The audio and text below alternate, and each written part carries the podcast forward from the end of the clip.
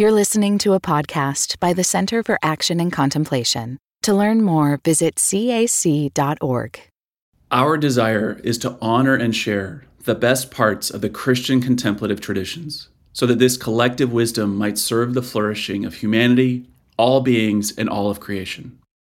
My name is Ben Kesey, and I lead the development team at the Center for Action and Contemplation.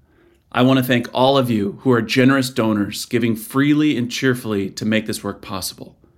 If you've been impacted by these podcast conversations and are inspired to invest in the future of CAC's mission and work, twice per year we invite your financial support. To contribute, go to cac.org/donate to make a gift. Thank you so much. We do not see everything so we do not know everything. We do not even know how much we do not know, nor do we know how much of what we know is actually impartial, distorted, or false. That is why we seek to open our eyes, to encounter the world afresh, in humility and in silent wonder, to learn to see. In the first season of Learning How to See, Jacqui Lewis and Richard Rohr joined me in introducing a baker's dozen of biases that make it hard for us to see what is there. In this season, we want to turn our desire to see into prayer, into something we feel in our bones and bodies, something we desire so deeply that our hearts are stretched and deepened. I was enthusiastic about bringing the program design team of the Center for Action and Contemplation onto this season because I've worked with them for the last couple of years.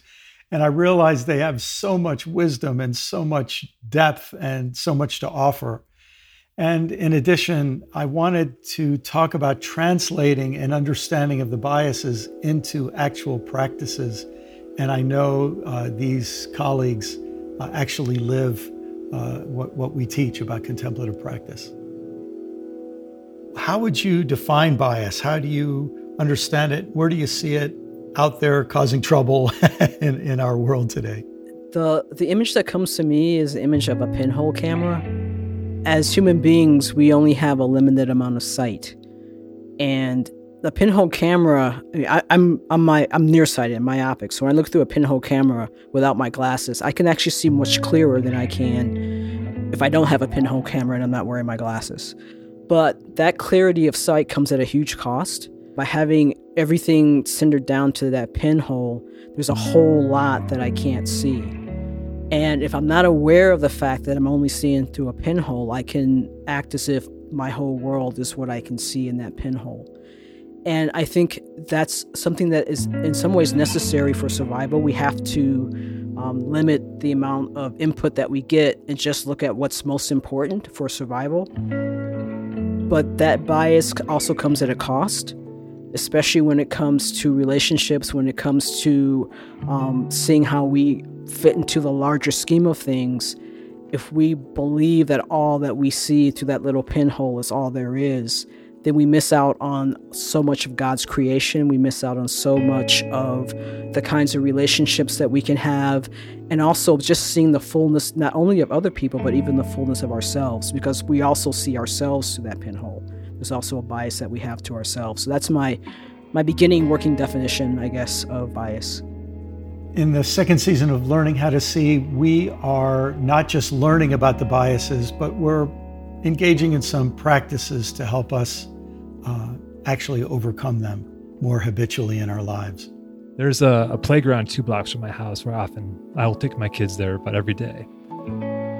And one day I was there with my kids and they're playing the playground, and I notice a man doing circles around the playground. And I go through like my checklist of like, oh, I don't recognize him from the community, from the neighborhood. I've never talked to him before. You know, what's he doing here? I just see him doing these laps. So I go over and I talk to him. I say, "Hey, are you, are you from the neighborhood?" He said, "No." I'm like, "Do you have grandkids here or kids?" He said, "No." And he said, "I come here twice a day. I work near here, and I check to make sure that no one has left needles here because I saw people using drugs here. And I want to make sure that the kids who play here are safe. And it just shattered me because I had all these defenses of who I thought he was as this predator circling around. And here he was flipping that completely on its head and actually being a safeguard, looking out for my kids, even though he didn't even know them, looking out for my neighborhood, even though he wasn't a part of it, looking out for my community, even though he wasn't living with inside of it. And there was so much egg on my face. And then I flipped into the niceness of the, the complimentary bias of just being like, thank you so much. What a gift you are to humanity for showing up like this for me and my kids without me even knowing it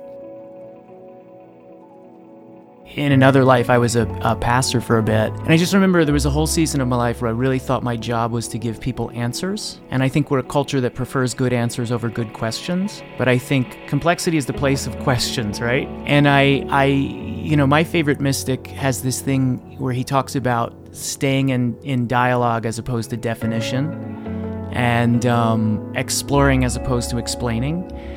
And I think for me, the last few years, it's just been trying to live in search of better questions that can take me into complexity. But it's not easy, right? It's not easy. Sometimes it feels like you're building a sandcastle on the right in the tide, you know.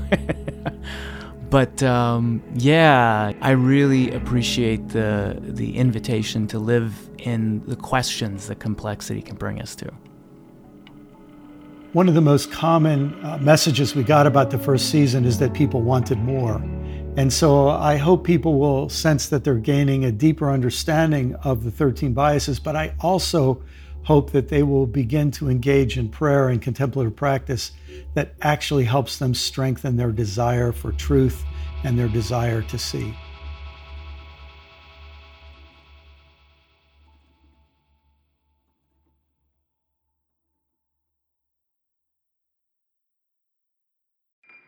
Do you feel called to walk a more contemplative path? The Center for Action and Contemplation is an educational nonprofit supporting the journey of inner transformation. Our programs and resources will help grow your consciousness, deepen your prayer practice, and strengthen your compassionate engagement with the world.